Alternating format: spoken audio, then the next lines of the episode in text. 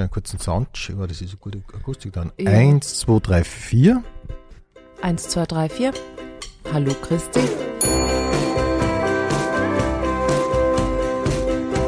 Pension Schöller. Ich begrüße jetzt in der Pension Schöller Miriam Hi. Hallihallo. Hallo Christi Rudi. Mimi, wir beginnen mit der wichtigsten Frage, die man einer Kabarettistin stellen kann, nämlich wie bist denn du eigentlich zum Kabarett gekommen? Über den politischen Aschermittwoch. Das ist eine Reihe, die die Gebrüder Moped ins Leben gerufen haben. Mhm. Und die zwei Lustigen haben mich bei einer Moderation gesehen, bei einer recht klassischen. Ja. Also ich im Abendkleid, mhm. ein paar lustige Scherzchen.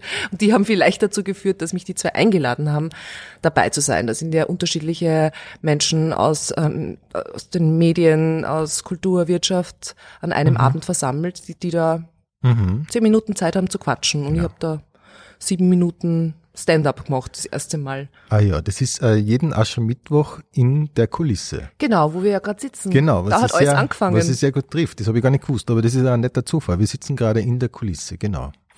Ähm, und das hat gut funktioniert? Es hat in dem Fall funktioniert, weil ich davor die ärgsten Albträume gehabt habe. Denn ich war nie sehr kabarettaffin und dann habe ich mir gedacht, weil das Gute ist, ich bin nicht feig. Also wenn ich was bin, dann bin ich mutig. Mhm. Und dann habe ich gedacht, jetzt stelle ich mich hin und, und erzähle ein bisschen was über mich. Mhm. Liegt auf der Hand. Das war echt einfach dann. Und äh, schlussendlich war das eigentlich eine sehr schöne Erfahrung, weil ich gemerkt habe, da hat's Klick gemacht. Und dann habe ich gleich recht auftrat vor den Gebrüder Moped und habe gemeint, ja, ja, also ich konnte mir schon vorstellen, dass ich da mehr mache ähm, wobei ich mir das überhaupt vorher gar nicht vorgestellt habe. Und okay. die zwei haben mich dann daraufhin gleich wieder eingeladen für ihre Kabarettkoalition. Ah ja, die machen sie in Villach. Ne? Genau, das findet immer in Villach statt und da laden sie ja auch immer ein, mhm. also so ein bisschen ein Newcomer-Gesicht ein oder schon eine gestandene mhm. Kabarettpersönlichkeit. Und das war dann die nächste Albtraumphase, weil da habe ich dann wirklich 20 Minuten vorbereiten müssen. Und ich weiß nicht, ich glaube, es war nicht einmal so gut. Ich habe dann versucht, so meine Geschichten, die ich zusammengeschrieben habe, zu erzählen und dann auch wieder ein bisschen Stand-up zu machen. Aber genau diese Spielwiese, die mir geboten haben, war total wichtig, um herauszufinden, wohin geht die Reise.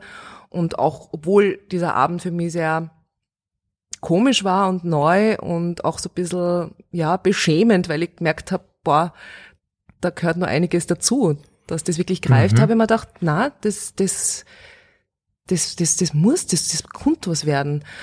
Und so okay. äh, hat sich das dann irgendwie, also diese Dynamik hat sich dann so weiterentwickelt, dass ich auf einmal einen Premierenabend hatte, hier mhm. in der Kulisse. Okay.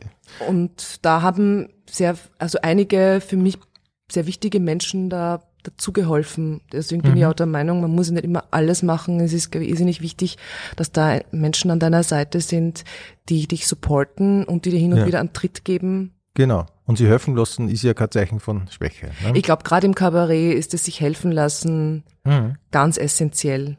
Ja, glaube ich auch. Mhm. Ja, danke Gebrüder Moped an dieser Stelle. Die waren scheinbar sehr wichtig irgendwie da. Ja, mhm. die sind total die super. Die sind voll nett. Ich finde die sind super. Ähm, ja, das heißt, du hast einen Premierentermin gehabt und dann muss man natürlich ein Programm schreiben. Ich kenne das. Mhm. Das hast du, hast du alleine geschrieben dann? Also ich dachte mir, dass ich das alles alleine machen möchte und muss, weil es für mich so ein Befreiungsschlag war nach den vielen Jahren der Moderation und vor allem im Fernsehstudio stehend hatte ich das Bedürfnis, mir dieses Korsett runterzureißen. Und ich bin mir nicht sicher, das klingt immer so, als, als hätte man mir das angelegt. Also ich glaube schon, dass ich, dass ich es selber, dass ich es teilweise mir auch selber angezogen habe. Zugeschnürt haben es dann vielleicht nur andere. Aber ich fühlte mich mit den Jahren immer unfreier. Und meine eigene Stimme wurde mhm. immer leiser. Und das ist das Verteufelte, finde ich, wenn du eigentlich dann schon sehr, wenn du dann schon erfahren bist und ähm, eigentlich souverän agierst, augenscheinlich, aber schlussendlich dein dein eigenes Ding nicht spürst, es klingt wie so, deinen eigenen Penis nicht spürst, aber es kommt auch in meinem Programm vor. mein ah, ich eigenes jetzt Ding. Nicht so, jetzt nicht so verstanden. Ja, das ist meine Geschichte, ja, Entschuldige. Ich weiß, nein, nein, voll aber gut. Ich weiß, was du meinst. Ich fühlte ja. mich unfrei und ja, das, das, du bist äh, nicht mehr so bei dir einfach Ja, dann, ich habe gar nicht mehr gewusst, so, was, was ist denn jetzt mit dir? Und du tust immer so auf individuell und anders und yeah, und die anderen schreien nur exotisch obendrein. Und schlussendlich habe ich mir gedacht, was macht mich denn aus? Und dann bin ich zurück zu meinen Wurzeln. Ich habe Schauspiel studiert. Mhm. Und das, Lass uns, ich, ähm, darf ich kurz einhaken? Lass uns doch kurz dabei bleiben. Ähm, wie, wie schauen denn deine Wurzeln aus? Du hast genau. Schauspielunterricht genommen? Also ich habe Schauspiel äh, studiert und bin dann eigentlich äh, durch die Panik, dass ich dann völlig obdachlos und ohne Geld mein Dasein fristen muss, dann zum Assessment Center beim ORF gelandet, nachdem, mhm. da muss ich jetzt wieder einen Namen droppen, nämlich der Andreas Ferner. Der okay. hat damals gesagt, hey, du musst, du, du musst beim ORF das Assessment Center machen. Da konntest du doch eigentlich so der, mhm. dein Gequatsche irgendwie zu Geld machen. Und ich habe gesagt, okay. Und ich habe dann das Assessment Center gemacht und war dann Praktikantin, also wirklich kurz nach der Ausbildung. Und da war ich auch schon Mutter, deswegen auch die Panik, obdachlos und, und, und mhm. verhungern. Mhm. Und dann kam es dazu, dass ich Moderatorin wurde. Ein das heißt, du bist genommen worden sofort. Relativ bald, denn es gab da so eine, eine halbherzige Reform, dass man neue Formate und äh, junge Formate äh, wieder raushaut. Das Magazin 25 feiert dieses Jahr übrigens 20-jähriges Jubiläum. Ah ja, das wollte ich gerade sagen, weil das, ich glaube, da, damit bist du ja wirklich so bekannt geworden als Gesicht, so in Österreich. Du warst da damals die Moderatorin von, von 25 und das warst du aber ziemlich äh, gleich nachdem du genommen worden bist. Das ist ja total schnell gegangen das ist bei dir. Recht schnell gegangen, ja. Also da spielte, wie gesagt, der wichtige Faktor, ja, auch also Glück und dass mhm. es halt gerade vom Timing her gut war, mit, dass sie gesagt haben, hey, die, weil das Casting war riesig, da waren ganz viele Frauen und Männer ja. dabei, die man auch schon kannte, super Moderatorinnen und Moderatoren und ich war halt der absolute Newcomer. Mhm. Und ist dir gut gestanden damals, ich kann mich erinnern. Also, Total. Ja. Also ich fand's ein, ein irrsinnig wichtiges Sprungbrett und obwohl ich die Zeit als super spannend, aber auch als super anstrengend empfunden habe und noch immer empfinde, spüre ich, dass das irrsinnige Auswirkungen hatte, wenn man sich jetzt anschaut, wie, wie divers die Fernsehlandschaft geworden ist, nicht besonders. Und ich höre im Nachhinein eigentlich voll viel von Menschen, die so gerade eben in, in ihren jungen Jahren vom Fernsehkastel gesessen sind und 25 geschaut haben, dass die jetzt nur drüber sprechen und gesagt haben, hey, das war auch einmal endlich mal was ja. anderes. Oder ja. Menschen mit Migrationshintergrund sagen dann, ah, hey, das war so leibend zu sehen. Habe ich damals auch so empfunden. Ich habe das genau. aber überhaupt nicht so gesehen. Wirklich? Nein, man selber, ja, man selber also ich hatte das Bewusstsein einfach nicht. Also ich habe einfach nur sehr egomäßig mir gedacht, ja, irgendwo habe ich schon gespürt, dass die Reise dahin gehen könnte. Wobei ich finde, dass Moderation und, und Schauspiel zwei völlig verschiedene Paar Schuhe sind, aber es dürfte wohl ein, einfach ein zweites, eine zweite Leidenschaft auch gewesen sein, die sich mhm. bis heute also ja. durchzieht. Warst du mit der Schauspielschule schon fertig zu der Zeit? Ja. Mhm. Gezwungenermaßen, weil ich dann schon das Baby gekriegt habe. ah ja, aber dann vielleicht nur ganz kurz, das Baby ist dann äh, gekommen, auch gekommen, nach nachdem du fertig warst? Äh, genau, also ja genau, das ist so quasi so zeitgleich. Also ich habe dann nachher nur diese paritätische Schauspielprüfung gemacht, nachdem er auf die Welt gekommen ist, der Bur. Und habe das dann quasi alles so irgendwie verwurstelt. Also ich bin relativ früh in alles reingekommen und ich glaube, dass mir das ein bisschen irritiert hat.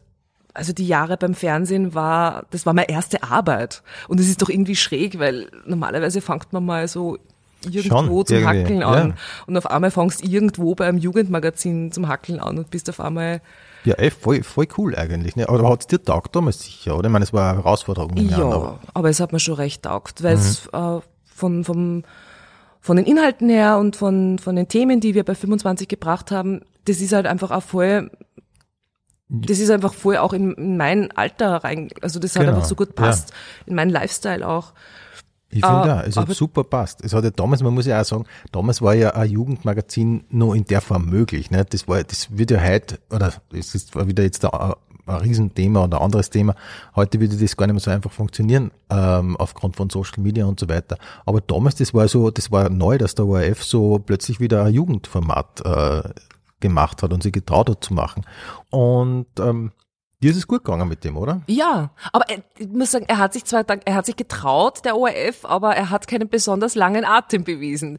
Ich find's komisch, weil man heutzutage eigentlich auch so jammert, dass man Dingen so wenig Zeit lässt ja. und dass alles so schnelllebig ist. Ich meine, man hätte sich ja wünschen können, dass das vor 20 Jahren noch anders gewesen wäre, aber auch da war der Atem nicht besonders lang. Ich glaube, dass gewisse Dinge wirklich Zeit brauchen.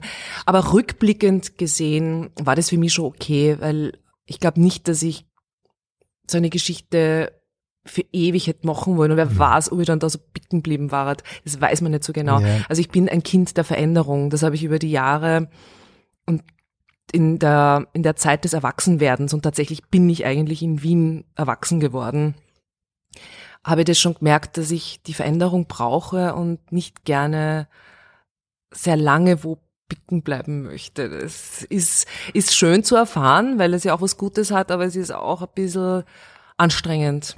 Ja, okay. Aber dann erzähl mal, wo waren denn deine nächsten Stationen? Ähm, du warst dann, glaube war Servus TV dann schon das nächste?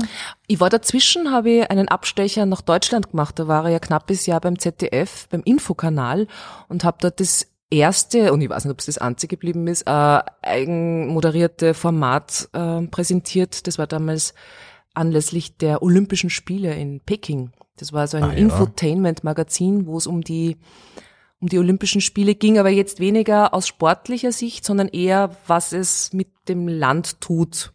Echt wahr? Das klingt sehr spannend. Das war mhm. total spannend. Also da hat man natürlich die Licht- und Schattenseiten beleuchtet wurde natürlich sehr, sehr politisch und, und sehr krass natürlich, was sie dann auch getan hat.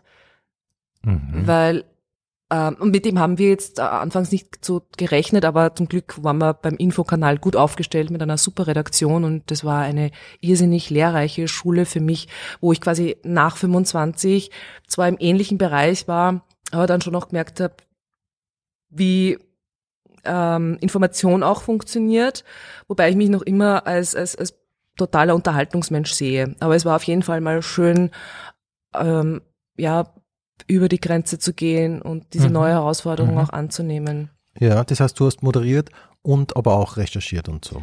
Ich habe ein bisschen mitgemacht und ein bisschen mitlernen dürfen. Ich war primär als Moderatorin engagiert und da gab es einfach fähige Korrespondenten und Redakteurinnen im Büro, aber ich habe denen einfach immer über die Schulter geschaut. Ich bin ja immer quasi eingeflogen worden, wie luxuriös klingt das, um Gottes Willen, und habe dazwischen dann einfach immer in der Redaktion die Vorarbeit äh, mir angeschaut, bei den Moderationstexten okay. halt mitgeschrieben, cool, bei den Interviews mit den Auslandskorrespondenten natürlich auch vorher gesprochen und das war für mich schon auch wieder Neuland. Mhm.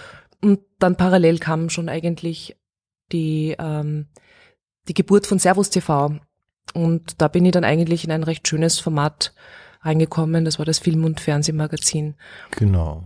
Und, und da, muss ich da ehrlich sagen, ja. hat das Ganze eigentlich begonnen, weil prinzipiell habe ich mir gedacht, das ist ein Format, das genau auf mich zugeschnitten ist, weil meine Leidenschaft für Film und Kino da eigentlich voll zur Geltung gekommen ist und ich durfte das präsentieren. Aber es hat sich über die Jahre immer mehr herauskristallisiert, dass ich viel lieber auf der anderen Seite stehen würde. Verstehe. Mhm. Aber es war so eine Mixtur aus, wie privilegiert bin ich, dass ich da jetzt so reingekommen bin, dass mir diese Dinge auch passieren, mhm. dass ich da immer sehr leichtfüßig von einem ins nächste bin, aber trotzdem mh, schlussendlich auf einem Platz stehe oder sitze, der mich nicht ganz ausfüllt und wo ich immer das Gefühl habe, ich Weißt du, das, das Leben ist ja oft so, du, du hast manchmal das Gefühl, du bist eigentlich immer nur so wie so ein Gast. Ich finde den Ausdruck auch Gast auf Erden zu sein immer so scheiße. Ich habe immer das Gefühl, ich bin immer nur so, ja, ich sitze halt dabei, aber nicht wirklich. Und die, die Fähigkeit, mich diesen Situationen und Formaten anzupassen, das ist ja eine Gabe, aber das kann auch recht fatal sein, weil du irgendwann einmal nicht mehr weißt, was ist deine eigene Identität. Also ich bin wie so ein Chamäleon in einem bunten Kleid gewesen.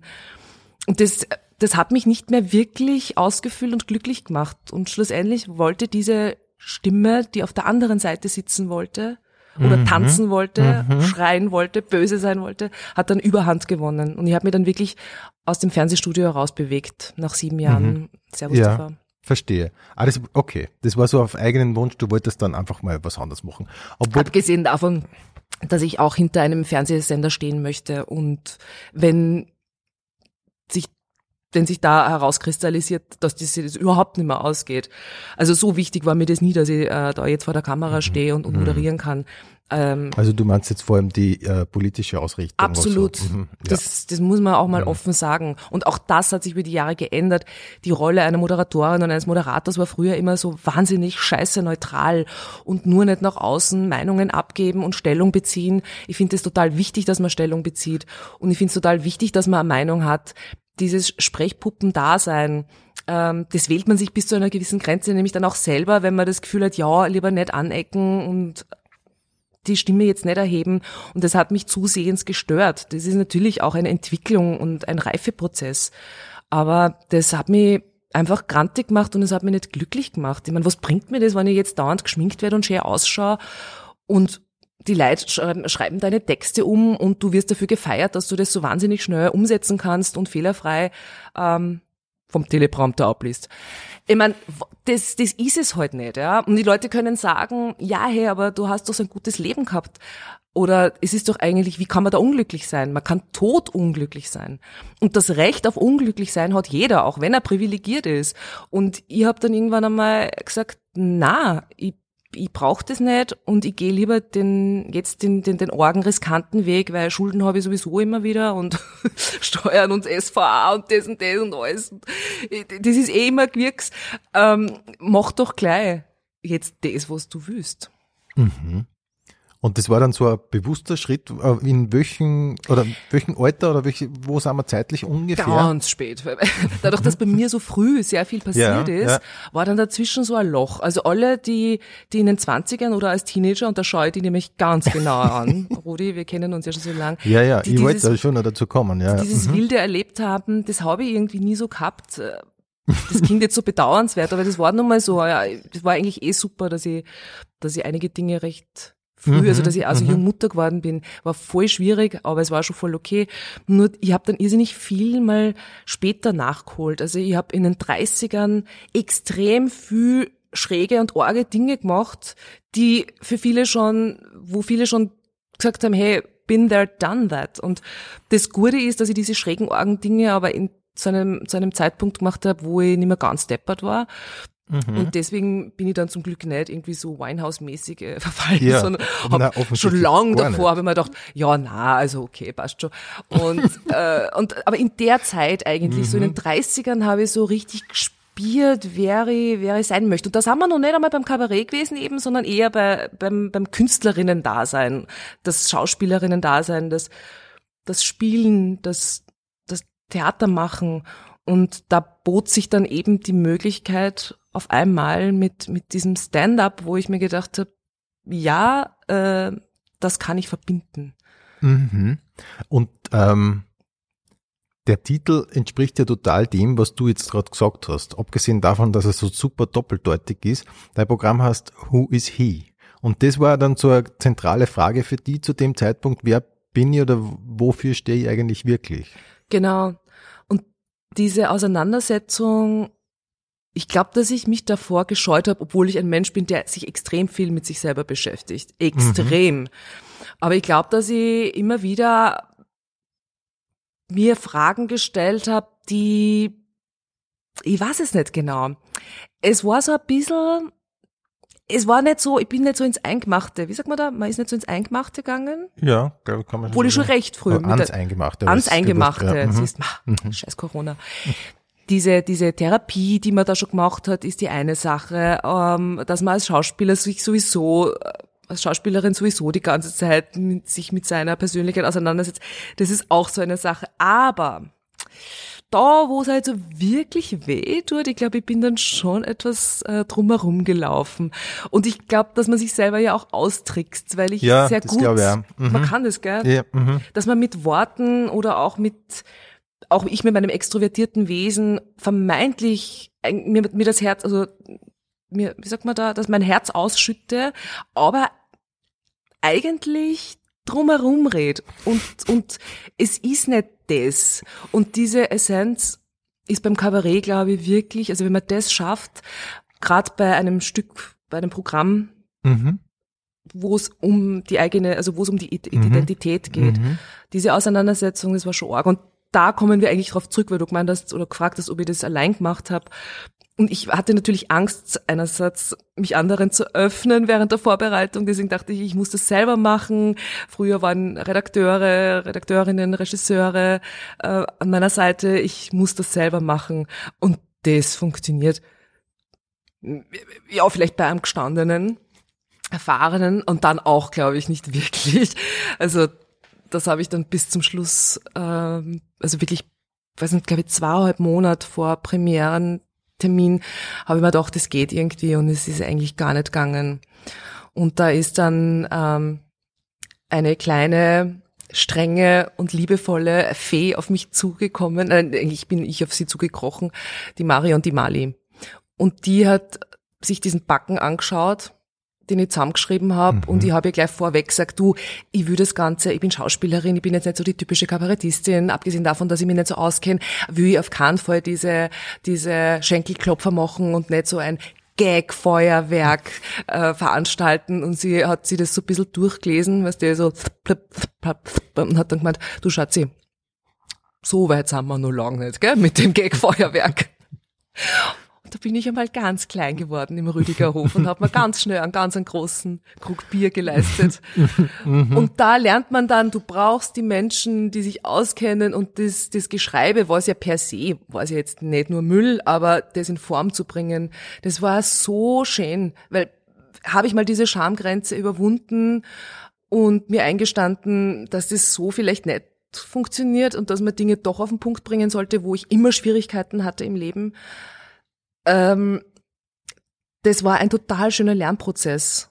Mhm. Last minute, wie immer. Wie immer, wirklich wahr. Okay. Ja. Ich glaube, das kennen halt eh die meisten. Es ist ja fast, man kokettiert ja fast schon. Ich funktioniere am Schluss immer am besten. Ich finde es eigentlich total scheiße, weil äh, Stimmt, aber das hört man total oft, ja. Ja. Ich habe ich hab auch in, in der Pensionsschule, Entschuldige, ich bin in der Pensionsschule auch schon total oft gehört, ohne Deadline funktioniert gar nichts. Ne? Also ohne Deadline wird kein Programm jemals fertig. bei dir auch nicht. Auch, aber ich, ich habe ähm, ich hab da auch gelernt, wirklich. Also ich habe ein, zwei Programme wirklich so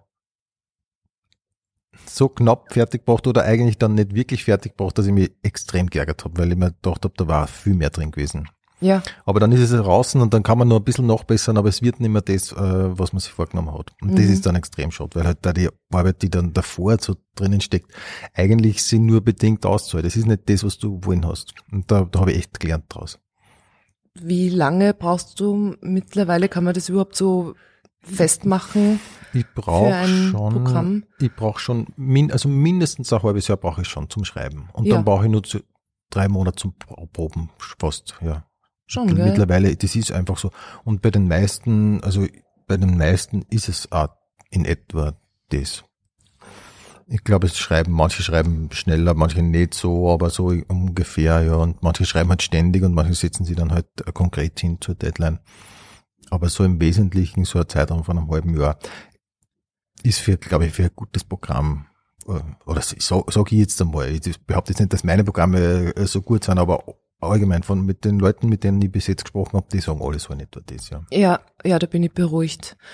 Ich meine, das, das äh, stelle ich mir dann auch jetzt, wenn ich, wenn ich mir jetzt vorstelle, ein zweites Programm zu schreiben, ähm, habe ich schon das Gefühl, bah, also da komme ich jetzt schon mit einem kleinen Erfahrungsrucksack äh, ein bisschen Hm. schneller und effizienter Ende. voran. Aber bei mir ist es halt immer sehr impulsiv und sehr, also ich, ich ich bin immer extrem inspiriert von so trashigen Sachen, ja. Also ich habe über Shopping Queen bin ich zu meinem Intro kommen oder und, und da muss ich dann mich sofort hinsetzen und das schreiben und da wäre ich dann so ein bisschen manisch und schreibe das dann irgendwie auf irgendwelche Rückseiten von Mahnungen drauf, was Feng Shui technisch vielleicht scheiße ist. Ich schreibe auch so scheiße.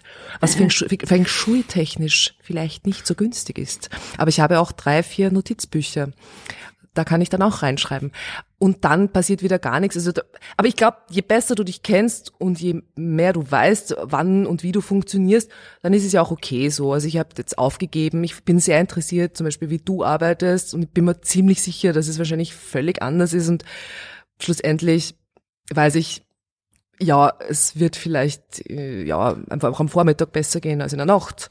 Ja, da kommt Schreiben. drauf. Genau. Mhm. Hast du dich dann generell mehr mit, ähm, mit Kabarett und Comedy beschäftigt?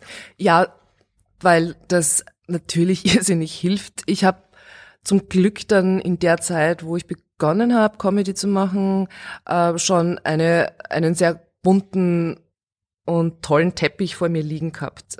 Durch diverse Netflix-Specials, aber auch durch die wirklich kleine und feine Stand-up-Szene, also kleine und feine, das ist so typisch, das ist so typisch Wien, das ist typisch Österreich, die kleine, aber feine Stand-up-Szene im, im Irish Pub. Da, aber da, da wo Ja. man dann einfach so hin, hinfährt und sich das mal Ja. anschaut und sie denkt so, ah ja, okay, Marsch, so, blöd, das wollte ich auch machen oder, ah, Ach so, ja, ja.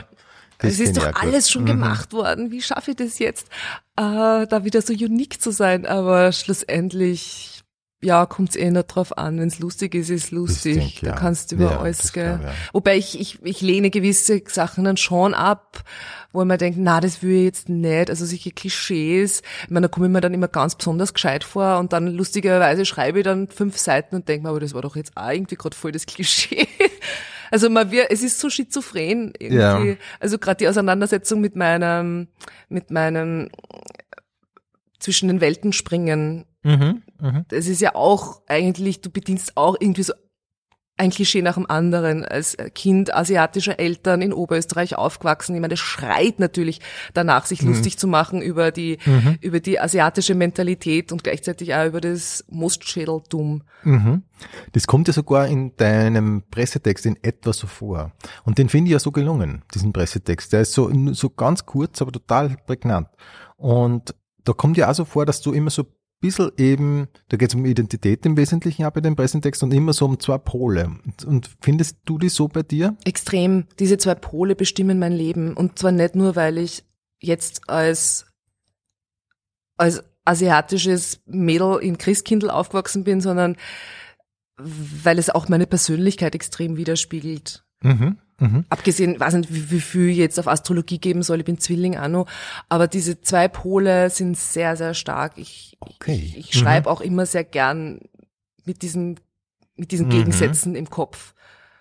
Ja, das ist, ich finde das interessant, weil mir gefällt der Pressetext so gut. Darf ich dich schnell mal so ein bisschen auf das ansprechen? Und zwar, da steht ähm, eben fremdartig für die einen, mostschädelig für die anderen. Das äh, empfindest du die so? Also, na, ich mich selber ja nicht, aber die Geschichte ist ja, wenn du in, in Steyr aufwächst Ja. und in den 80er Jahren fragen die die Leute immer, ja, und woher kommst du? Ich meine, das fragen sie ja heute, heute auch. Aber stellen wir uns vor, die 80er Jahre und sie fragen, woher du kommst, in dieser Indonesien. Und dann verstehen es alle immer Tunesien. Weil das war doch damals irgendwie der Hotspot in, Aha. Ach so, so Ich urlaubstechnisch. Ja, ja das kann Tunesien sein. Verstanden. Ja, und dann, äh, und dann war es halt oft so, dass ich das Gefühl gehabt habe, ma, wieso, wieso ist das jetzt immer, nein, das, das kann ich, das ist alles so, na, vergiss es. Ähm, und dann in, in Wien, genau, als ich in, in Wien äh, zu studieren begonnen habe, da hatte ich ja diesen großen Traum, dass das jetzt alles kein Thema mehr ist, weil das so, weil das so multikulturell ist und weil ich schon so coole Zeitschriften gesehen habe mit so wahnsinnig lässig angezogenen jungen Menschen, asiatischen Menschen, die urcool waren und nicht einfach irgendwie aus ja irgendwie aus Tunesien Okay. bis Aber ich, ich muss jetzt an dieser Stelle, aber ich muss jetzt, also sagen, an dieser Stelle, weil ich schon die ganze Zeit überlege, wann bringen wir das jetzt da unter? An dieser Stelle muss ich jetzt wirklich äh, ähm, sagen, wir kennen uns ja schon. Du bist eigentlich die Kabarettistin, die ich am längsten kenne. Wir kennen uns schon von der Zeit, wo wir beide ja gar nicht gewusst haben, dass wir eines Tages im Kabarett landen Wer werden. hätte sich das Wer hätte gedacht? das gedacht? Ich habe mir gedacht, du wirst Rockstar. Wirklich war, war das ist nett. Ähm, ich glaube, das, da hätte ich glaube ich auch nichts dagegen gehabt, Nein, ich Rockst- ob's nicht wirklich so, so angestrebt habe, ich das Na, so. Singer-Songwriter oder so. Wirklich war, ja, war nett. Das finde ich voll nett, dass du das siehst in mir. Aber ich habe das dann wahrscheinlich nicht konsequent genug angestrebt eigentlich. Ja, aber ihr wart total präsent. Ihr wart schon, ihr wart eigentlich ja, schon Band, so ja, als Band war extrem, extrem Fame und, und ja, voll. in Steyr, halt in wow. einer. Ja, ja, entschuldige, das war damals, Nein. das war unsere Welt. ja ey. Du warst ja bei, auf das wollte ich dir kurz ansprechen, oder, oder ob du dich nur erinnern kannst. Du warst bei unserem allerersten Konzert in, äh, In Proberaum, ja, genau, in Lussensteleiten. Da waren, glaube ich, zehn, zwölf Leute. Nur so wenig? Ja, ist vorkommen, das wäre ja die, die Hütte brechend voll gewesen. Vielleicht haben wir Ja, noch ich weiß 15 eh. reinpasst, aber ich bin mir nicht sicher. Es war auf jeden Fall eine Legende. Ich bin Aber- extra, ich glaube, ich habe meine Eltern angelogen, dass ich bei dem Konzert dabei Wirklich? sein durfte. Witzig. Ich glaube, ich habe irgendwas, ich habe Cool. irgendwas, ich war irgendwo anders. Cool. Und es war Legende. Also ich muss sagen, ihr zwar, also der Kali und du, also dein Bruder Ja. du, ihr wart wirklich, nämlich auf so eine eigenartige Weise. Ihr wart jetzt nicht so diese, also nicht so, wo man sich denkt, ihr nehmt Drogen und seid jetzt voll arg drauf. Aber trotzdem war's cool. Ja, danke schön. Ja, ich, ich glaube, also wir haben uns probiert, wir haben es tatsächlich probiert, glaube ich, cool zu sein. Wir haben tatsächlich keine Drogen genommen. Nein, das haben wir nicht gemacht. Nein. Ja, ihr habt da nie so diesen Vibe ausgestrahlt. Nein. Aber das war eine Zeit, da war auch so dieses grungige Alternative extrem Ja, angesagt. genau. Ich muss sagen, das ist auch wieder sehr zweigeteilt. Also auch ich habe mir den alten Janker von meinem Vater anzogen und habe diese Phase eigentlich gehasst. Also ich war immer sehr Pop Mhm. und sehr und eher Hip Hop dann auch. Ja. Also ich musste nur mitziehen, weil ich bin ja extrem, ich bin eine extreme Mitschwimmerin und ich wollte überall dabei sein. Aber ich fand diese grungige alternative Müsli-Phase, die ihr da so zelebriert habt und wo, wofür ihr gefeiert äh, wurdet. Mhm. Ich, also natürlich habe ich euch gefeiert, aber es war eigentlich nicht so. Ja, sag ruhig. Nein, ja, ja. Mhm. Aber ihr, es war halt damals und ich war extrem eifersüchtig auf, auf die Girls, die da so euch angehimmelt haben und so in dieser Clique waren und und äh, in diesen zerrissenen Hosen irgendwie geraucht haben und ich war irgendwie als Ja, aber weißt du, warum, warum ich äh, jetzt, nämlich genau Ja. jetzt abgebogen bin, weil du gemeint hast, eben so cool und so. Und ich habe die damals aber auch, und das meine ich jetzt wirklich ernst, äh, nämlich damals auch als sehr cool wahrgenommen. Nämlich, nämlich wirklich sehr. Also, weil du gesagt hast, dann plötzlich in Wien äh, hast du asiatische äh, Mädels äh, oder Leute in, ähm, in Magazinen und so weiter gesehen. Ich finde, dass du damals äh, äh, auch in Steyr schon extrem cool gewirkt hast und Mhm. da als sehr cool gegolten hast eigentlich. Mhm. also dieser Podcast entwickelt sich für mich als äh, unerwartet extrem therapeutisch. Das ist ja etwas, wo ich sehr lange und viele, viele Jahre meines Lebens, wo ich extrem gestruggelt habe mit dem Thema, wie, wie komme ich, weißt du, wie, wie bin ich für andere und wie sehe ich mich selber, weil ich ein extrem gefallsüchtiger Mensch war. Und ich glaube, dass ich extrem schnell schon und extrem früh begriffen habe, was meine Bedürfnisse sind und dass ich eigentlich immer so dieses, dieses Dasehnsucht hatte. Und ich glaube, dass das extrem wenig befriedigt wurde, weil ich immer das Gefühl gehabt habe, ich bin überhaupt nicht angesagt, ich bin überhaupt nicht dabei, weil ich eben nie was durfte, weil ich anders ausschaue, weil ich nie so, also ich hatte tatsächlich einen recht argen Hass auf blonde Frauen und habe recht lang braucht, bis sie das ein bisschen gemildert hat, weil ich immer gedacht habe, ich bin nicht die, ich bin nicht die, ich bin nicht die die Queen of, ja. Ich bin immer irgendwie so ein bisschen dabei und, und schaff's durch meinen Schmäh und, und durch meine Anpassung irgendwie da so ein bisschen dabei zu sein. Aber ich habe extreme Minderwertigkeitskomplexe gehabt, weil ich mir gedacht habe, ich bin doch eigentlich der Star. Und dann habe ich mich so geniert dafür und mich geschämt, weil ich es nie gesagt hätte natürlich und natürlich nie so agiert hätte. Aber diese Coolness, die ich bei anderen gesehen habe, die habe ich bei mir nicht so gesehen oder ich habe wirklich erst im Nachhinein, im Erwachsenenalter von anderen gehört, dass sie das gar nicht so empfunden haben. Ne, im Gegenteil, wenn ich dir das jetzt so sagen darf, im Gegenteil. Du warst, oh, du, auf mich hast du extrem cool gewirkt, fast so unnahbar cool schon. Ich glaube, das ist echt so ein Ding, womit ich mich jetzt auch natürlich mehr beschäftige. Das Ding mit dem Anderssein, das Ding mit in, in dieser, mit diesem Migrantik sein. Mhm. Dieses Migrantik sein. Und das ist halt echt wahnsinnig problematisch Ja, ich glaube, ja. Also ich kann mir es insofern gut vorstellen, jetzt wo ich drüber nachdenke, weil es ja schon ein bisschen, ähm, zweischneidig oder ambivalent. Es war ja schon damals so in Steyr, dass du auf mich aufgrund dessen, dass du eben äh, Migrationshintergrund hast und, und, und diese äh, und so ausschaust, diese Optik einfach, das hat für mich total cool gewirkt. Aber ich kann mir schon vorstellen, dass man natürlich auch andere Reaktionen kriegt und das dann einzuteilen und äh, für sich selber irgendwie einmal dann äh, zurechtzukommen oder zu, oder zu definieren, äh, was denn das jetzt bedeutet, äh, das kann ich mir schon schwierig vorstellen. Ja.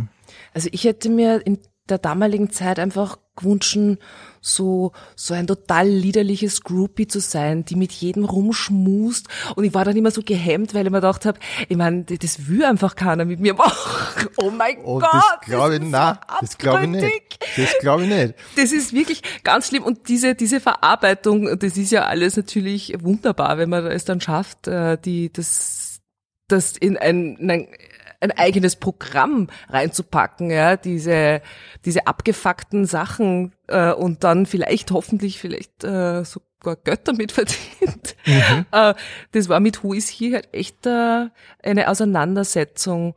Aber schlussendlich ist es ja eigentlich nicht nur meine Geschichte, dieses sich ausgegrenzt fühlen oder sich nicht akzeptiert fühlen, in Schubladen gesteckt zu werden, das ist ein Thema, das, das jeder und jede kennt, ja. Ja, klar. Mit oder ohne Migrationshintergrund. Ich meine, den haben wir ja eh alle irgendwo.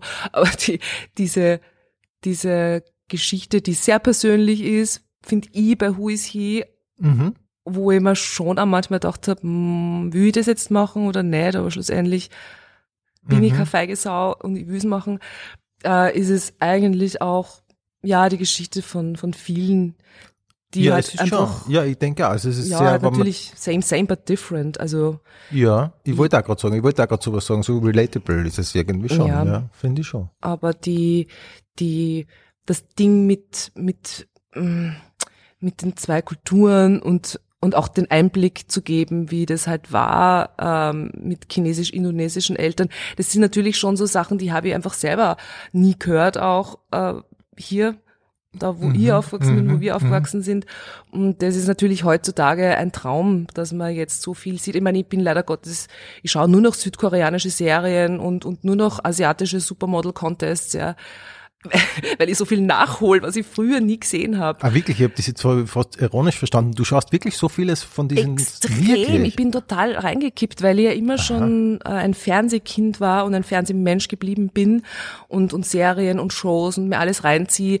Und mhm. da können sich, glaube ich, viele, also da verstehen mich, glaube ich, viele, die dann sagen, hey, es gab halt einfach nur Leute, die, die nie so ausgeschaut haben, mhm. wie man mhm. selber, ja. Ich meine, es ist natürlich jetzt auch frustig zu sehen, wenn ich mal die Supermodels anschaue aus Asien. Ähm, aber dieses, dieses nur sich so, so verbunden fühlen, dass die Leute so ausschauen wie man so, selber, weißt du, was ich meine? So, und ich habe immer so viele Serien mhm. geschaut und, mhm. und äh, aber schlussendlich musste ja. ich mich dann wieder mit der Blonden identifizieren. Ich verstehe. Jetzt ganz überspitzt okay. ausgedrückt, aber jetzt gibt es so viele asiatische Serien. Früher gab es nur die Rebellen vom Liang Shanpo in, okay. in, in FS2. Okay. Ähm, wieso sind denn deine Eltern, oder erzähl doch bitte da ganz kurz, wie seid ihr nach Österreich beziehungsweise dann nach Stern, nämlich nach Christkindl ganz genau genommen, äh, gekommen? Ja, also ich könnte natürlich darauf verweisen, dass man das alles in meinem Programm hört, aber Macht es dann, ich die, aber die, die ernsthafte, also, also nein, es mhm. ist auch eine ernsthafte Auseinandersetzung, aber die Geschichte ist kurz zusammengefasst. Mein Vater kam in den 60er Jahren nach Österreich, hatte damals schon so als junger mh, mm, Bursch schon den Wunsch, was in Richtung Medizin zu machen, hat auch was von der Wiener Schule schon gehört und auch über Bekannte und Freunde, die in Holland äh, lebten, einiges mitbekommen. Der ältere Bruder hat in Deutschland studiert. Also meine Großeltern haben tatsächlich ihr Geld wirklich zur Seite gelegt, damit die Kinder halt was studieren konnten, wenn möglich im Ausland. Also wir gehören zur chinesischen Minderheit in Indonesien. Und mhm. mein Vater ist in der Zeit eigentlich nach Österreich gekommen, wo es auch den Putsch gab in Indonesien, wo chinesischstämmige äh, Menschen, Einwohnerinnen und Einwohner und Anhänger von der kommunistischen Partei verfolgt und ermordet wurden. Das heißt, es war eigentlich eine Konsequenz von, von dem Putsch. Es war so ein, ein es, es war so ein, also es war nicht direkt, es war keine direkte Flucht, aber ich versuche nur diesen Zeitgeist nochmal, also den viele gar nicht so mitbekommen haben, nochmal ähm, hervorzuholen, dass damals ähm, wenn man es sich leisten konnte, dass man die Kinder halt ins Ausland geschickt hat zu studieren, dass sie eventuell ein besseres Leben in Amerika oder in dem Fall in Deutschland und Österreich führen konnten. Und mein Vater ist da nach Graz gekommen und hat Medizin studiert. Mhm. Das, er wollte nach Graz? Oder ja, ist das so? das hat ihm, ja, mhm. da ist er dann auch mit einigen äh, Kolleginnen, Kollegen, also mit einigen Studenten, die auch aus Indonesien sind, mhm. in Graz gelandet. Okay, und hat dort dann deine Mama kennengelernt Nein. oder die haben sich schon? Mein Vater hat fertig studiert und ist dann zurück nach Indonesien, hat Urlaub gehabt und war irrsinnig stolz und prahlerisch in einem, in einem Gasthaus ist er gesessen und hat da irgendwie erzählt, dass er jetzt Arzt ist und eine große Nummer und meine Mutter, die die Tochter der Restaurantbesitzerin war, ist daneben gestanden und hat ihn recht unsympathisch gefunden. Der totale Angeber. Und mein Vater hat es aber dann schlussendlich doch geschafft, sie um den Finger zu wickeln und hat sie dann mitgenommen. Also die haben dann geheiratet. Also ich glaube, das war Mhm. sogar ganz romantisch, eine Fernheirat. Also Mhm. Also sie waren, äh, deine, er musste deine dann Mama war nur, war nur dort und der Ja. Papa war in Graz. Also das wurde alles, es wurde alles mal so und also es wurde alles mal dingfest gemacht. Die Mutter hat sie dann mein Vater angeschaut, also die Mutter meiner Mutter und hat dann hat ihn für gut befunden und für einen ordentlichen Kerl und äh, dann wurde ferngeheiratet und meine Mutter ist dann nach Österreich geflogen mit knapp 20 Jahren, das erste Mal im Flugzeug, das erste ist Mal überhaupt. Gute Geschichte, aber als seine Frau dann Ja. schon. Mhm. Und dann hat meine Mutter mal einen ordentlichen Schock erlitten. Dann ist sie mal kurz in Graz gewesen und dann sind sie nämlich schon recht bald ins Mühlviertel, weil mein Vater eine Assistenzarztstelle bekommen hat in Freistadt. Okay. Und meine Mutter hat dann im, im Mühlviertel äh, gelernt, äh, Knödel zu essen und für einen Liter Milch einmal ein paar Kilometer zu gehen im Schnee und hat dann einige sehr wichtige und wertvolle Menschen kennengelernt, die mit ihr auch Deutsch gelernt haben. weil Es gab ja nicht wirklich Deutschkurse. Diese Freundschaften halten noch immer. Und da sind halt dann auch meine Schwestern geboren worden und dann Mhm. beruflich ging es dann für meinen Vater in Steyr weiter im Krankenhaus. Mhm. Mein Vater hat dann die Familie mitgenommen und ich bin in Steyr geboren. Genau. Und dann haben wir uns kennengelernt. Und dann, ein paar Jahre später haben wir uns schon kennengelernt. Okay. Sagen wir, das ist mal so der gro große Zusammenhang, war eine voll gute Geschichte irgendwie. Mhm. Ich hab dem Josef Hader einmal bei einer, weiß nicht, was das war, irgendeiner Veranstaltung habe ich ihm ein bisschen erzählt davon, dass mein Vater in Freistadt äh, war und sich mit einem Juwelier angefreundet hat. Und der Juwelier hat gesagt, ja, erst du musst ein bisschen in die Community rein und so und wir müssen dir ein bisschen besser verkaufen. Du, du bist irgendwie, ja, ich muss mich besser verkaufen. Du konntest so ein Uhrenvertreter sein, so ein japanischer, weil ich habe jetzt so, so lässige Uhren, so Seiko-Uhren. Und dann hat mein Vater dann irgendwie so als, als, als Schauspieler engagiert, der dann den japanischen Uhrenvertreter gespielt Na. hat. Und ich habe tatsächlich noch eine, eine Uhr aus den 70er Jahren, die erste digital äh, Unisex-Uhr äh, aus Gold. Also nicht aus Gold, aber sie ist halt vergoldet. Und die habe ich heute noch weil es einfach so eine lustige Geschichte war. Also ich, ich kann es mir einfach nur so lustig vorstellen. Und ich habe das dem Josef Hader, warum auch immer, erzählt. Ich glaube, ich wollte ein bisschen eine dran, dass ich auch Oberösterreicherin bin. Und er hat dann gemeint, naja, eigentlich konntest du auch Programm schreiben. Hast du eh schon, hast du eigentlich gut, hast du eh einen lustigen Stoff. Eigentlich konntest du das machen. Und ich hab gesagt, ja, Und das war aber bevor du geschrieben hast. das war noch, das war nur bevor ich, ja, ja, voll. Mhm. Und dann ist irgendwann äh, dazu gekommen. Ähm, und jetzt konnte man doch anschließen noch mal ganz kurz ähm, an Who is He? Wie ist das Programm? Du hast dann Premiere gehabt. Wie, wie waren da deine Erfahrungen, deine ersten? äh, der Abend war, und das sage ich jetzt wirklich ohne Kitsch und, und Blumen umrankt, das war wirklich einer meiner schönsten Abende meines Lebens.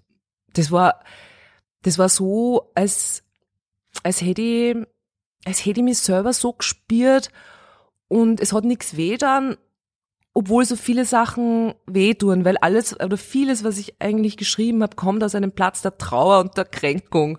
Und irgendwie habe ich, war ich so froh und so stolz, dass ich es geschafft habe, dass wir am Schluss alle lachen. Das ist eigentlich, das ist recht arg ist, aber auch sehr leichtfüßig und so wie ich eben bin eigentlich. Sehr traurig, aber auch sehr lustig. Und das war so ein schöner Abend und dann habe ich mich recht gefreut, drei Monate lang, bis dann ähm, Covid kam. Mhm. Und dann war auf einmal dann war auf einmal alles zu und dann war, war, war auf einmal vom China-Virus die Rede und ich habe mir gedacht, ja, sag einmal, wer stellt mir denn da jetzt so grauslich ein Haxel?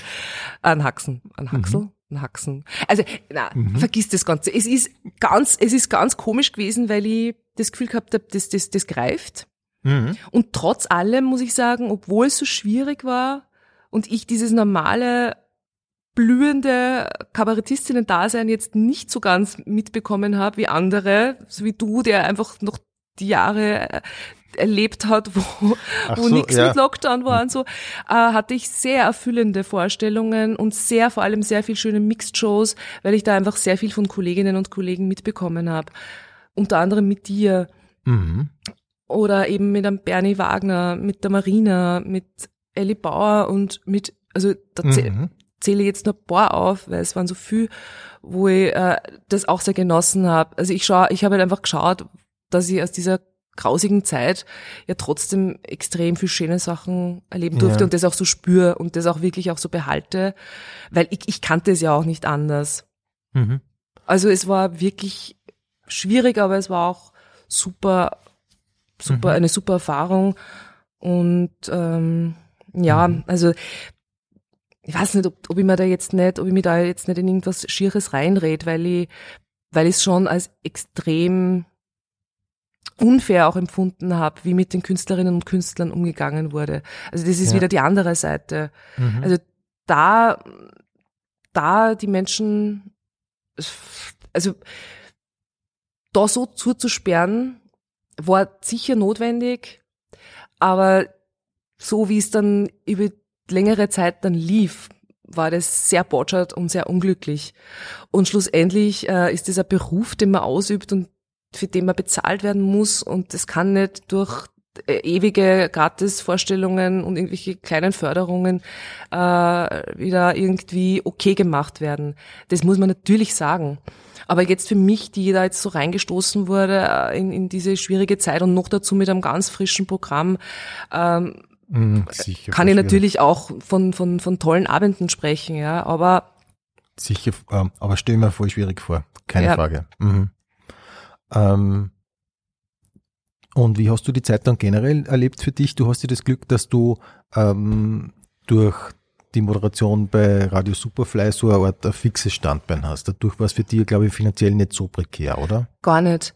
Das, das ist wieder so, sage ich mal, recht typisch gewesen, dass ich in so einer Orgenzeit extrem viel gearbeitet habe. Ich glaube, ich habe in den Jahren, wo andere so richtig mhm. reinkackelt haben, bin ich wahrscheinlich, habe ich wahrscheinlich öfters mit den Zechen gespült. Aber ich habe in diesen Corona-Jahren so viel wie Wirklich? Äh, Aha. ja fast nie gearbeitet. Warum? Das, weil sich einfach so ergeben hat. Ich habe durch die die Stimme, die ich auf einmal rausließ, ähm, hat sich auf einmal was getan, nämlich vor allem im Film- und Fernsehbereich. Also ich mhm. wurde genau. gecastet und habe für Fernsehserien gedreht und habe neben der Radiomoderation, was wirklich mein, mein geliebtes Standbein ist und was mir mhm. wenig wegnimmt, mhm. weil es so früher ist immer, Morning Show Ole, ähm, habe ich dieses auf mehreren Hochzeiten tanzen dürfen als extremen Segen wahrgenommen. Das glaube ich, ja.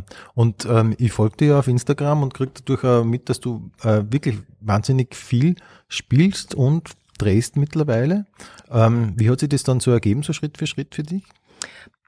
Ein Casting kommt und dann wirst du für eine kleine Rolle mal besetzt. Oder es gibt keine kleinen Rollen, meine Güte, Anfängerfehler. Du wirst mal für eine Rolle besetzt, dann wirst du womöglich von jemandem gesehen und das passiert dir tatsächlich, dass ein Regisseur mich zum Beispiel gesehen hat. Oder ähm, es passiert einfach nur das, dass man sich jetzt schon langsam aber endlich öffnet und diese Diversitätskiste jetzt tatsächlich vielleicht äh, ein bisschen mehr behandelt wird. Äh, ich finde es noch immer recht schwierig, weil es ist nur immer teilweise positiv rassistisch ausgesprochen jetzt. Ja. Aber es, was bei mir passiert ist, ist, dass dass ich, dass ich einfach gesagt habe, es, es geht auch. Ich kann auch die Eva Brunner spielen und äh, es muss auch nicht immer lustig sein. Also ich habe für, für, für die Rolle in Euer Ehren eine sehr ernsthafte und sehr traurige Rolle eigentlich gespielt und wurde dann von einem Regisseur, äh, von einem Regisseur gesehen, der wiederum Komödie macht und gar nicht wusste, dass ich ein Comedy-Programm mhm, geschrieben mhm. habe. Also das habe ich ihm dann erst erzählt. Also es ist so, eins folgte dem anderen. Ich kann es gar nicht so sagen, aber die Hilfe natürlich auch, dass man dann ein, ein Management hat, das versteht, ähm, was man machen möchte, ist dann wieder der andere wichtige Teil.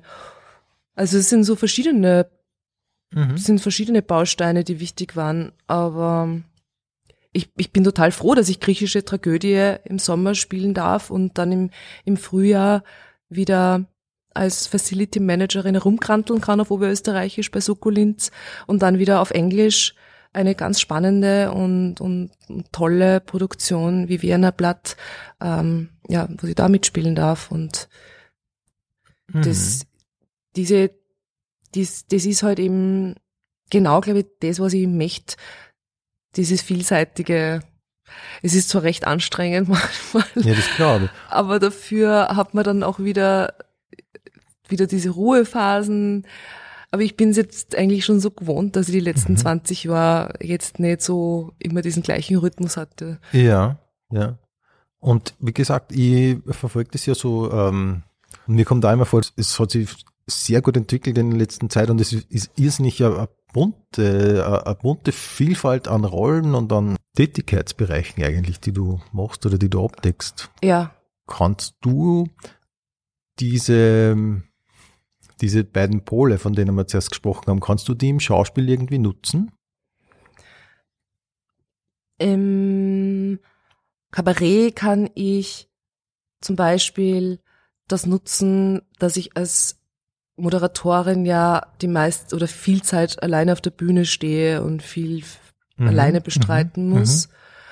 Und das hilft mir zum Beispiel im Kabarett oder das half mir. Mhm. Das Alter half mir zum Beispiel auch, dass ich dann relativ schnell begriffen habe, wie ich tun muss. Mhm. Im Schauspiel, ich sagte, im Schauspiel helfen mir natürlich, äh, da, da hilft mir in Wahrheit, naja, weiß nicht, ob ich das jetzt, ob ich die Frage von dir verstanden habe mit diesen zwei Polen. Ja, ähm, weil oft, äh, oft die, denkt man oft so die spannendsten SchauspielerInnen, denen man so zusieht, denen, äh, da hat man oft das Gefühl, da, ähm, da kommt vieles aus so einer, einer Zerrissenheit, die dann so eine Energie erzeugt. Aha. Und ähm, da konnte ich mir vorstellen, dass bei dir einfach auch so eine innere Spannung dann auch was Spannendes auslöst, so als Schauspielerin. Mhm. Ja, also ich habe ich hab beim Schauspiel halt einfach, das kann ich mit nichts anderem vergleichen. Äh, es ist vielleicht ein bisschen wie Musik machen, weil ich habe sehr früh begonnen, Klavier zu spielen. Und beim Schauspiel ist es so ähnlich, dass ich da so, ich weiß nicht, irgendwie manchmal so, ich weiß nicht genau, wie ich das beschreiben soll. Es ist zwar schon recht viel von mir dabei, aber ich habe so das Gefühl, wie, wie angenehm es ist, von mir wegzukommen. Es ist so ein ganz krankes, und da sind wir vielleicht bei diesen Polen, eigentlich total weit weg von mir zu sein, frei zu sein, aber trotzdem bin's noch. Und es ist so ganz unerklärlich. Und beim, beim Musikmachen zum Beispiel habe ich auch das Gefühl, wenn ich so ähm, klassische Musik gespielt habe, dass ich da etwas habe, was schon so großartig ist und dann, und dann lege ich mich, dann, dann, dann tue ich nur mein Flavor rein. Also wie so ein gutes Drehbuch lesen, ja, und, und dann machst du das irgendwie zu deinem eigenen. Und das habe ich zum Beispiel bei der Moderation, das mache ich total gern. Ich will mir jetzt keine weiteren Moderationsjobs versauen, ja. Aber dieses, dieses Wahrhaftige, wo ich dann so abdrifte, ja, das, das, das, das habe ich halt dann nicht. Und ich glaube, dafür bin ich dann wirklich anscheinend unterm Strich wirklich mehr Künstlerin als jetzt, sage ich mal, Journalistin oder Moderatorin. Bei der Moderation hilft mir aber dieses total Orge manchmal, dass ich etwas sehr authentisch und, und wenig sprechpuppenhaft machen möchte. Also deswegen glaube ich, habe ich nur immer wirklich recht gute Moderationen, weil die Leute einfach auch, glaube ich, spüren, dass ich da mitlebe und und nicht nur jetzt moderiere, mhm, sondern mhm. ja, dass man im, das, in da allem auch, dass man auch, ja. ja. dass man eine Persönlichkeit sieht und eben nicht nur eine Sprechpuppe, ja, ich meine, hast. Ja. Es, es gerät manchmal ein bisschen außer Rand und Band, ja, und dann merke ich wieder, ich muss mich wieder finden, aber das ist ja auch immer ein, ein Lernprozess.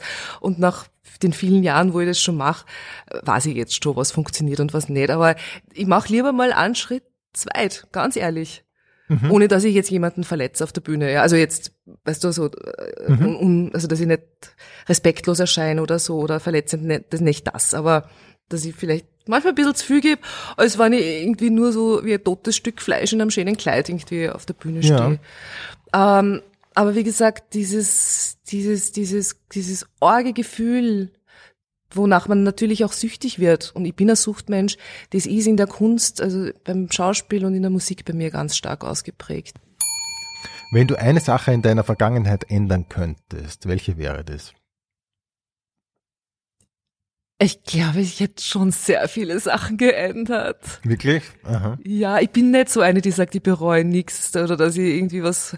Na, ich würde schon voll für andere Sachen machen. Ich glaube, ich, ich würde die vielen Geschichten, die ich geschrieben habe, so zornig und, und so verliebt und so arg drauf, hätte ich gern öfter ausgesprochen. Vielleicht hätte ich meine Stimme schon ein bisschen früher gefunden. Mhm.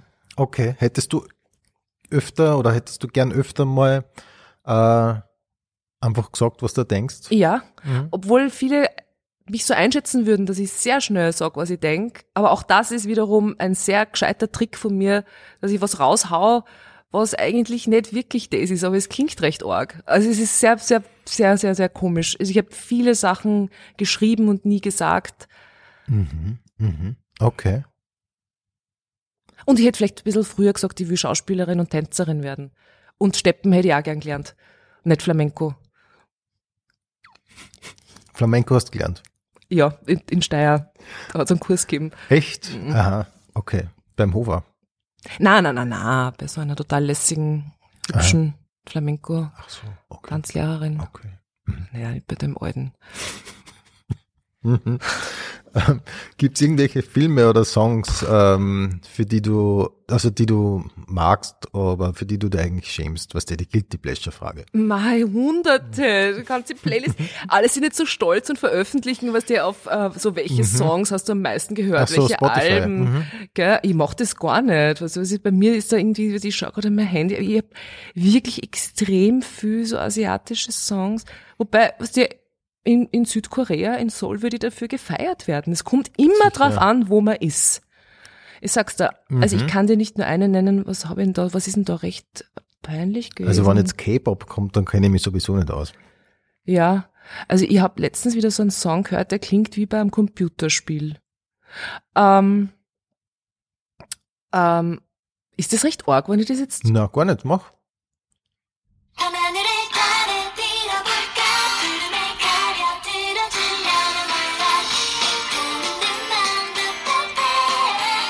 Ja, das macht doch Laune, oder?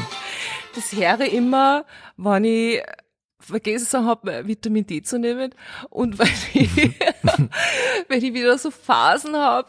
Also ich bin ja schon recht wehmütig manchmal, weil man okay. denkt, ich wäre gar nicht so ganz lang auf der Welt. Dann höre ich dann solche Lieder und okay. dann geht's eigentlich. Ähm, ähm, ähm,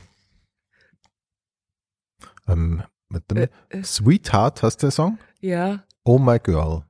Da kommt nur mal ein Wort. Das, das, das, man, man denkt sich, das ist so ein Fake-Name, oder? Dass die mhm. Band gar nicht gibt. Oh my ah. girl, Banhana. Das ist so wie wenn so, so Sprüche auf asiatischen, das ist das nächste Klischee, aber Sprüche auf asiatischen T-Shirts draufstehen, so in Englisch, und das ergibt überhaupt keinen Sinn. Mhm. Also, so, ja. it's, it's, it's cool day oder irgendwie mhm. so. Und wieso ist das so? Es schaut halt einfach lässig aus. Okay, oh Gott, oh Gott, ich setze mich da jetzt, glaube ich, wieder in nein, die Nessel. Nein, das macht gar nichts. Aber, man muss diese T-Shirts mal anschauen. Aber das kommt halt, ja, aber der, der, der Punkt ist einfach, der, der, man nimmt das, also man weiß vielleicht sogar, dass das vielleicht, dass das so nicht stimmt, aber man nimmt den Kauf, weil es schaut halt cool aus. Ja. Das und es schaut ja wirklich gut aus. Ja. Ich trage es ja selber. Eben. Mir fällt es ja, ich meine, es gibt ja oft, mir fällt es auf äh, bei, bei Werbeslogans und, oder so. Es ist ja oft so, dass man einfach äh, das in Kauf nimmt, dass er grammatikalisch nicht richtig ist, aber es fort. Ne? Es fort, ja. ja. Ich meine, mhm. kannst du dich bitte, wenn wir schon äh, dabei waren, an die alten neonfarbenen Hosenträger erinnern?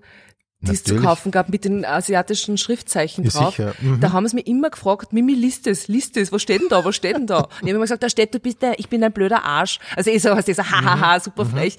Es hat mich dann immer so gestört, dass man mich gefragt hat. Und wahrscheinlich ist es wirklich einfach ein, eine wirre Ansammlung an, an Schriftzeichen gewesen. Wahrscheinlich. Mhm. Oder weiß ich nicht, aber kann gut sein, ja. Ja, ich lasse mir das vielleicht einmal übersetzen, was da.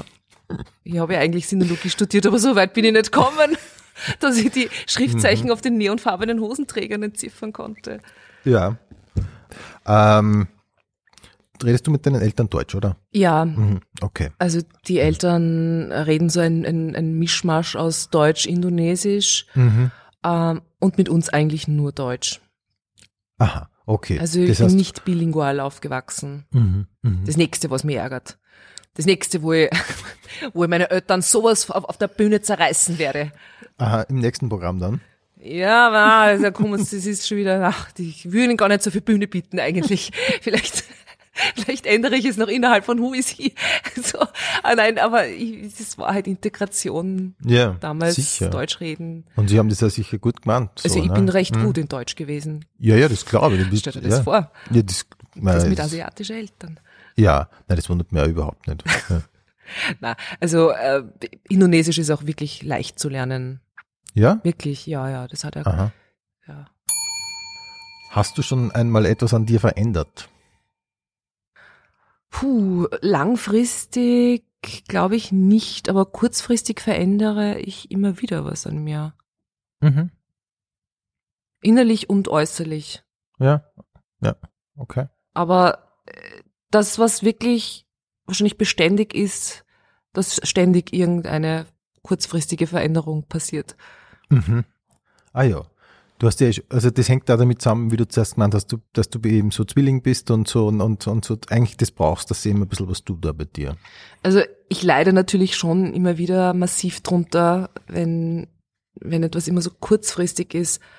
Aber das Leid muss man einfach mindern, indem man einfach einmal kapiert, dass man halt so ist oder dass gewisse Motoren so laufen. Und dann Mhm. muss man halt eigentlich eher in dem Spektrum, in dem man halt ist, halt Mhm. so gut wie möglich umgehen. Das ist, ich finde, dass das gerade sehr gut gesagt war. Mhm. Das stimmt voll. Genau so ist es, ja. Ja. Man muss sich einfach kennenlernen und mit dem kann man dann arbeiten. Ja, eh, dass es halt dann für die anderen nicht zu schier ist und trotzdem Mhm. nur irgendwie, also kann, man kann es auch nicht immer allen recht machen, aber Ja. irgendwann, man, man möchte ja, und ich finde es auch total gut, wenn man auf andere auch schaut und Mhm. nicht mit seinem Selbst den anderen irgendwie völlig zerstört, nur wenn man jetzt jemand selbst, wenn man, wenn man sich selbst treu bleiben möchte. Ich finde das nicht immer gut, wenn man sich selber treu bleibt und den anderen extrem weh tut. Mhm. Das war ein Fallfehler, dem anderen weh tut. Ich finde das ganz, ganz wichtig, dass man Ja. dass man, und ich schaffe es ganz selten, aber gerade Mhm. weil ich so selten schaffe, ärgert es mir und dann denke ich mir so, na, komm, das geht schon besser. Also man kann sich auch ärgern. Ja. Und, äh, man darf halt, man darf sich nicht, nicht, nicht selber zerfleischen, ja? Ja. Aber man kann sich durchaus ärgern, wenn, wenn das, wenn das nicht so ist. Mhm. Mhm. Was glauben andere über dich, was nicht stimmt? Mm, ja, das ist so, so eine, so eine total aktive Mhm. heute bin, also eine aktive Persönlichkeit, die das und das und das und das und das macht. Also die Wahrheit ist, ich habe mir schon als Kind vorgestellt, wie der Himmel ausschaut oder mir vorgestellt, wie sollte der Himmel aussehen. Und das war für mich ein riesiges Bett mit Erdnussbutter am Videorekorder und am Fernseher. Das, das zeichnet für mich eigentlich ein total klares Bild, was ich mir vorstelle, vom, auch von, von einem Leben nach dem Leben ein riesiges Bett, wo ich Erdnussbutter essen kann und Filme schaue. Und in dem Fall Serien. Dann geht's nur länger, länger, länger, länger. Ähm, ja, Kannst du Nein sagen? ich kann zu gewissen Menschen Nein sagen, da wo ich mich sicher fühle, da wo ich das Gefühl habe, ich muss was irgendwie äh, beweisen tun, ganz schwer. Ja. Aber dadurch, dass ich immer zwischen Anpassung und Rebellion hin und her tue, sage ich jetzt vielleicht manchmal ja und dann mache ich trotzdem na. ich weiß nicht, ob das so gut ist. Mhm. Okay. Und dann kommt man erst nachher drauf, dass du eigentlich nah gemeint hast. Mhm. Mhm. Sind dir Menschen, deren Verhalten dich an dich selber erinnern, eher sympathisch oder eher unsympathisch? Da bin ich sehr einfach gestrickt. Wenn, wenn ich Züge von mir bei anderen sehe, die total cool und erfolgreich und wunderschön sind, finde ich das extrem super. Ich sag's ehrlich, ich habe nicht mehr so viel zu verlieren. Wenn das jemand ist, wo man mir denkt, puh, das ist schon irgendwie ein gescheitertes Dasein und der tickt so wie ich, dann taugt mir das nicht, aber das ist doch eigentlich total logisch, finde ich. Ja, jetzt so wie du es sagst, ist total logisch, finde ich. Ja. Mhm. Habe ich so noch nie gehört, das ist total logisch. Was ist so das Geheimnis des Erfolges oder was würdest du jemandem raten, der halt jung ist und äh, sagt, er möchte gerne in diesem Business oder generell, was würdest du jemandem mitgeben fürs Leben? Ich bin keine gute Ratgeberin. Mhm. Weil alles, was ich sagen würde, ich, ich halte es einfach so, ich denke mir, das ist alles so individualistisch. Vielleicht ist das auch der Rat, dass man sich selber wirklich gut kennenlernen sollte, sich nicht scheuen sollte, diese Dämonen und, und diese ganz furchtbaren Seiten in sich herzunehmen und die mal abzupuzzeln und dann einmal zu schauen, was kann man mit diesem ganzen Quirks anstellen und vielleicht auch wenn man so ein, ein, ein sprunghaftes Wesen ist, dann immer gerade diese Energiephase einfach nimmt und, und sich damit auseinandersetzt. Ich bin sonst, wie gesagt, nicht so diese Planerin, aber ich glaube, es ist schon ganz gut, wenn man einen Plan hat von, von einem selbst. Mhm. Und dann noch ähm, eigentlich eine Frage, die ist eigentlich eh sehr verwandt mit der, du bist ja äh, Mama, obwohl ich keine privaten Fragen stelle, aber nur die Frage, was ist deiner Meinung nach der Schlüssel zu einer guten Erziehung? der Schlüssel zu einer guten Erziehung, das könnte und wird vielleicht sogar mein der nächste Arbeitstitel werden. äh, ah. ja, du, ja, man kann entweder so wie ich einfach ein Glück haben, dass man so ein, ein, ein super Kind hat, wo man nicht so viel tun muss. Und wenn man halt ja, das andere Glück erlebt, dass es ein Kind ist, das einen sehr fordert, dann ja, man, muss man einfach da sein und das heißt nicht immer da sein, aber zumindest ein Minimum an Dasein. Vielleicht, wenn es drauf ankommt. Ähm, ja, und man, das, das ist, glaube ich, echt ganz, ganz schwierig. Aber schlussendlich gilt es, da zu sein, in einer, welcher Form auch immer, in, in einer sehr authentischen, vielleicht nicht unbedingt grauslichen, sondern in einer netteren. Aber und wenn es einmal grauslich wird, dann muss man es halt auch so, ja, muss man es verzeihen. Ich merke schon richtig, es ist ein recht schwieriges Thema. Vielleicht wird es doch nicht der Arbeitstitel für mein nächstes Programm. Mhm. Es gibt zwei Arten von Menschen, nämlich die einen und die anderen, das sagt wahrscheinlich jeder. Na, da kommen, es kommen verschiedene Sachen, aber ist, ist doch gut. Ist ich, doch warum, gut so. warte mal, vielleicht fällt mir nur was ein. Es gibt zwei Arten von Menschen. Nein, mir fällt nichts anderes ein. Okay, passt gut. Früher war nicht alles besser, aber. Billiger. Das nehmen wir mal. Mein erster Gedanke nach dem Aufwachen ist. Oft welcher Tag ist heute? Mein letzter Gedanke vor dem Einschlafen ist. Ein guter, Lebensproblematik verdrängender Gedanke. Mhm. Also kannst du das oder, oder musst du? Also Extrem gut. Echt? Das ist gut. Ich mhm. kann, ich kann mhm. vorm Einschlafen mich, mich in einer Orgensicherheit wiegen und mich so in einen extrem guten Schlaf bringen. Ich hoffe, ich vertue mir jetzt meinen super Schlaf nicht, indem ich das jetzt so, so, so mhm. rausposaune die schlechten Gedanken kommen oft eher beim Aufwachen. Mhm. Und dann ist es aber vielleicht eh nicht so schlecht, weil dann muss ich eh aufstehen. Ja. Stimmt. Also ich riecht's mir eigentlich recht gut, finde ich. Ja.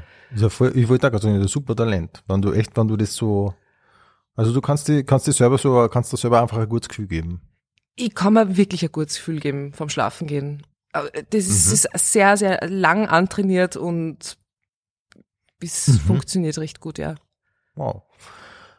Ähm, ich habe zum Beispiel, ah, Entschuldigung, ja, ja. in den Nullerjahren, glaube ich, habe ich sogar wirklich, wenn es mir eigentlich ganz schlecht gegangen ist, habe ich vorm Schlafengehen immer an Gilmore Girls denken müssen und an die, die lustigen Passagen. Und da bin ich immer super eingeschlafen. Okay. Das kann ich mir halt nicht mehr anschauen. Und das denke ich nicht mehr jetzt. Der Begriff Heimat bedeutet für mich? Steuer. Es ist sehr einfach. Sehr örtlich bezogen. Extrem örtlich. Mhm. Ja, das finde ich cool. Ich bin nicht ja. immer da daheim, wo mein Herz hängt. Es ist die, also Heimat, darunter verstehe ich nicht Heimat. Es ist Steier. Mag. Wenn ich in letzter Zeit die Heizung aufdrehe, denke ich. Ich drehe die Heizung nicht auf. Die Heizung wird nie wieder aufgedreht. Wirklich? Nein, ich, Bist ich, du auch schon so? Ja, ich, ich drehe die Heizung nicht auf, aber nicht, ich, ich muss sie nicht aufdrehen. Also in meiner Wohnung gibt es anscheinend andere, die das für mich machen. Was heißt das? Ja, ich fand nicht entscheidend hatzen die anderen. Hatzen, also du meinst in deinem heizen. Haus meinst du, hatzen die anderen ja, so viel? Ja, anscheinend. Oder ich weiß es nicht warum, aber es ist nicht zu kalt. Wirklich ernsthaft jetzt, du heizt Es ist nicht. wirklich so. Ich, ich werde Aha. niemals, niemals verraten, wo ich wohne. Sonst will jeder in dem Haus wohnen. Ja, klar. Aber das heißt, du hast das, du, du bist, du bist entspannt momentan, was das Thema naja, betrifft. Naja, also ich, ich, ich merke natürlich schon, dass es bisschen kälter ist als früher. Mhm. Aber ich habe ja wahnsinnig viel gewandt und kann mir wahnsinnig viel anziehen. Okay. Ist die Welt in fünf Jahren ein besserer Ort oder ein schlechterer? Ach bitte, ich bin jetzt weit davon entfernt, Frau Nostradamus zu spielen.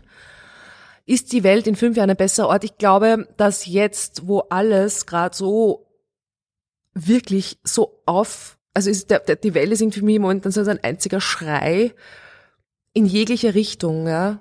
Ich bewundere diese Menschen, die auf die Straße gehen, ihr Leben riskieren, sei es im Iran, aber auch in China, wo ich jetzt merke, hey, die Menschen wollen jetzt nicht mehr alles gefallen lassen und kämpfen für ihre Rechte.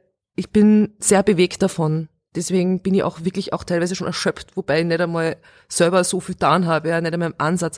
Aber da, wo die Welt jetzt gerade steht, da tut sich sehr, sehr viel. Ich hoffe, dass sich in fünf Jahren Dinge verbessert haben. Ich bin mir auch sicher, dass sich in fünf Jahren Dinge sich zum Positiven entwickeln.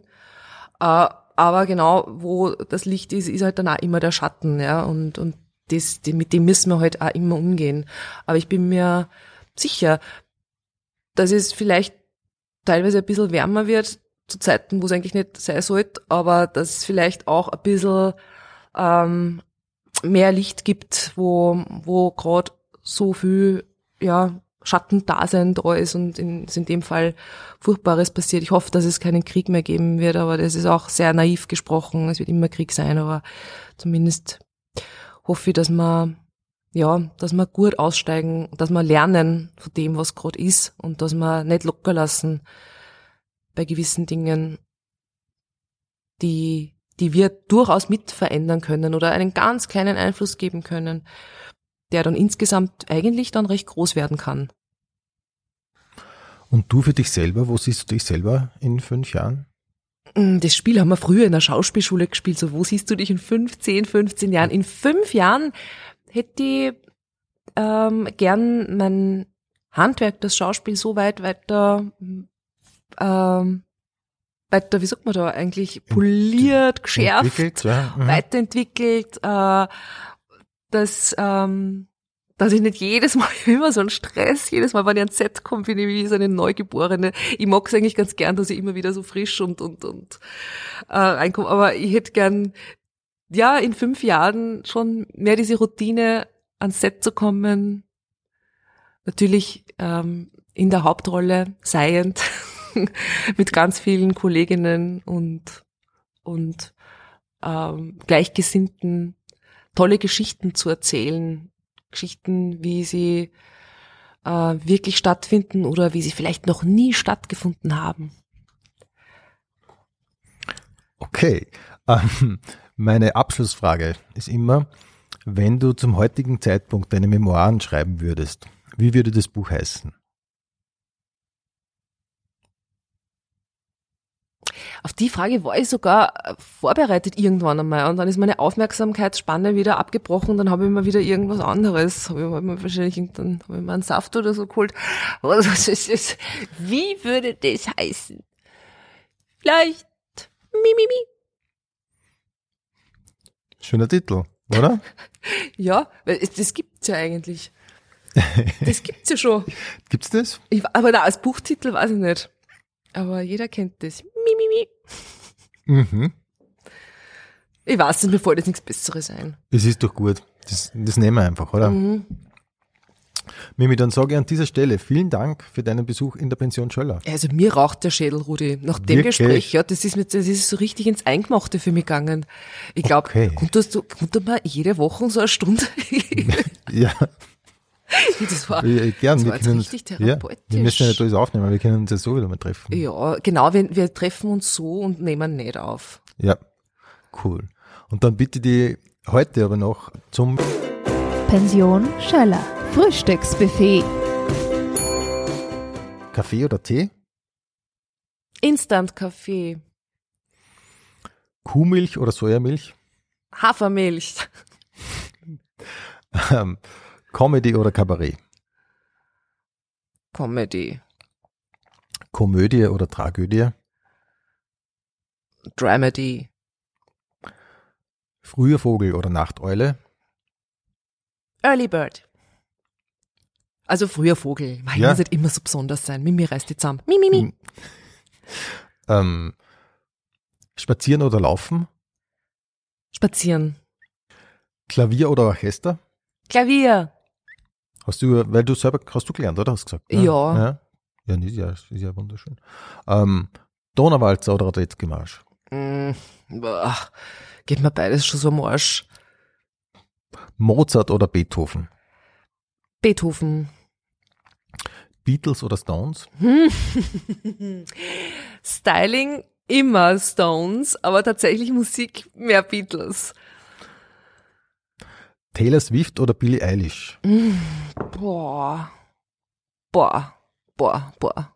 Du kannst da weiter sagen. Muss, muss Ja, ich meine, ich kann leider, ich muss leider immer meinen Senf dazugeben, Ja, weil ich immer zwischen den Stühlen bin, immer Ja, zwischen den Welten. Ich finde die Billie extrem cool und die Taylor Swift eigentlich überhaupt nicht cool, aber die Taylor Swift ist eigentlich eine recht ähm, eine gescheite und ich höre tatsächlich mehr so poppiger als dieses, aber ich finde eigentlich die Billie schon cooler. Kenne mich aus. Ja, das war jetzt Mhm. so, ein- ja, Das passt doch gut. ja, Mhm. das ist, kann man- Isst du, isst du sowas? Hascheknödel oder Krammeknödel? Ah, mehr Grammelknödel mittlerweile. Ja? Ja, früher nur Hascheknödel und jetzt mehr Grammel. Aber ich bin immer recht enttäuscht. Die wenigsten sind gut. Das stimmt. Das stimmt echt. Pommes oder Erdäpfeln? Pommes. Mit Koriander oder ohne?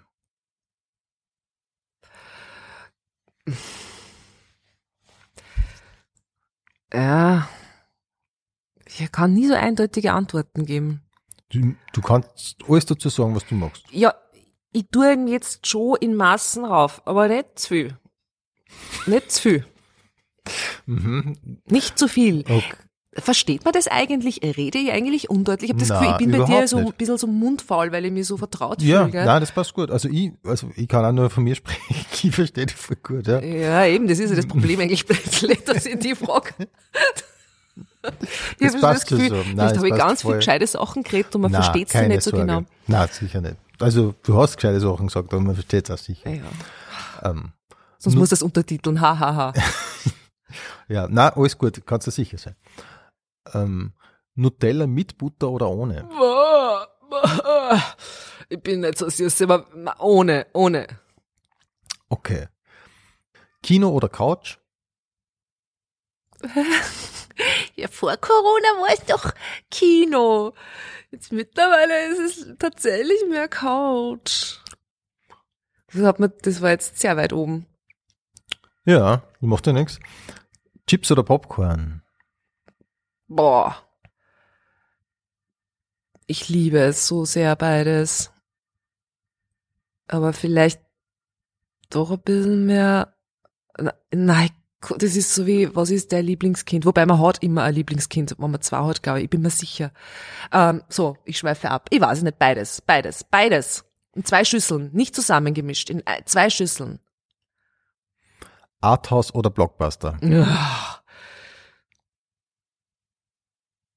Arthouse. Mehr Geld oder mehr Freizeit? Mehr Geld, weil dann kann ich mir schon mehr Freizeit äh, schaufeln. Hin zur Gefahr oder weg von der Gefahr? Hin, hin. So eindeutig, finde ich gut. Gedanken lesen können oder unsichtbar sein? Gedanken lesen. Fliegen können oder unter Wasser atmen? Fliegen. In der Ruhe liegt die Kraft oder in der Bewegung liegt die Kraft?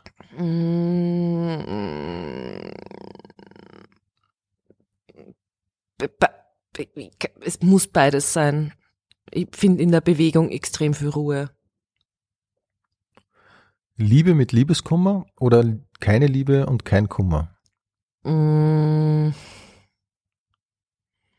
Man, mittlerweile finde ich es echt anstrengend, deswegen lieber, lieber dabei keine Liebe. Aber nicht für immer. Liebeskummer ist sehr mühsam. Ah, da bin ich lieber kalt. Na, keine Liebe, kein Kummer. Worauf wartest? Oder morgen ist auch noch ein Tag? ähm, ich würde es ja in Verbindung sagen. Worauf wartest? Morgen ist auch noch ein Tag. So habe ich jetzt auch verstanden. Okay, dann nehmen wir es doch so. Kann man doch auch so sagen, ja. Früh gehen oder bis zum Schluss bleiben? Ich will meistens früh gehen und bleib sehr oft bis zum Schluss. Servus, Baba oder auf Wiedersehen? Manche will ja nicht, nicht Wiedersehen und sage Baba. Und bei manchen sage ich bewusst auf Wiedersehen, weil ich es irgendwie wertschätzend finde und weil ich es irgendwie bedeutungsvoll finde. Ja, und was würdest du jetzt sagen? Vierte.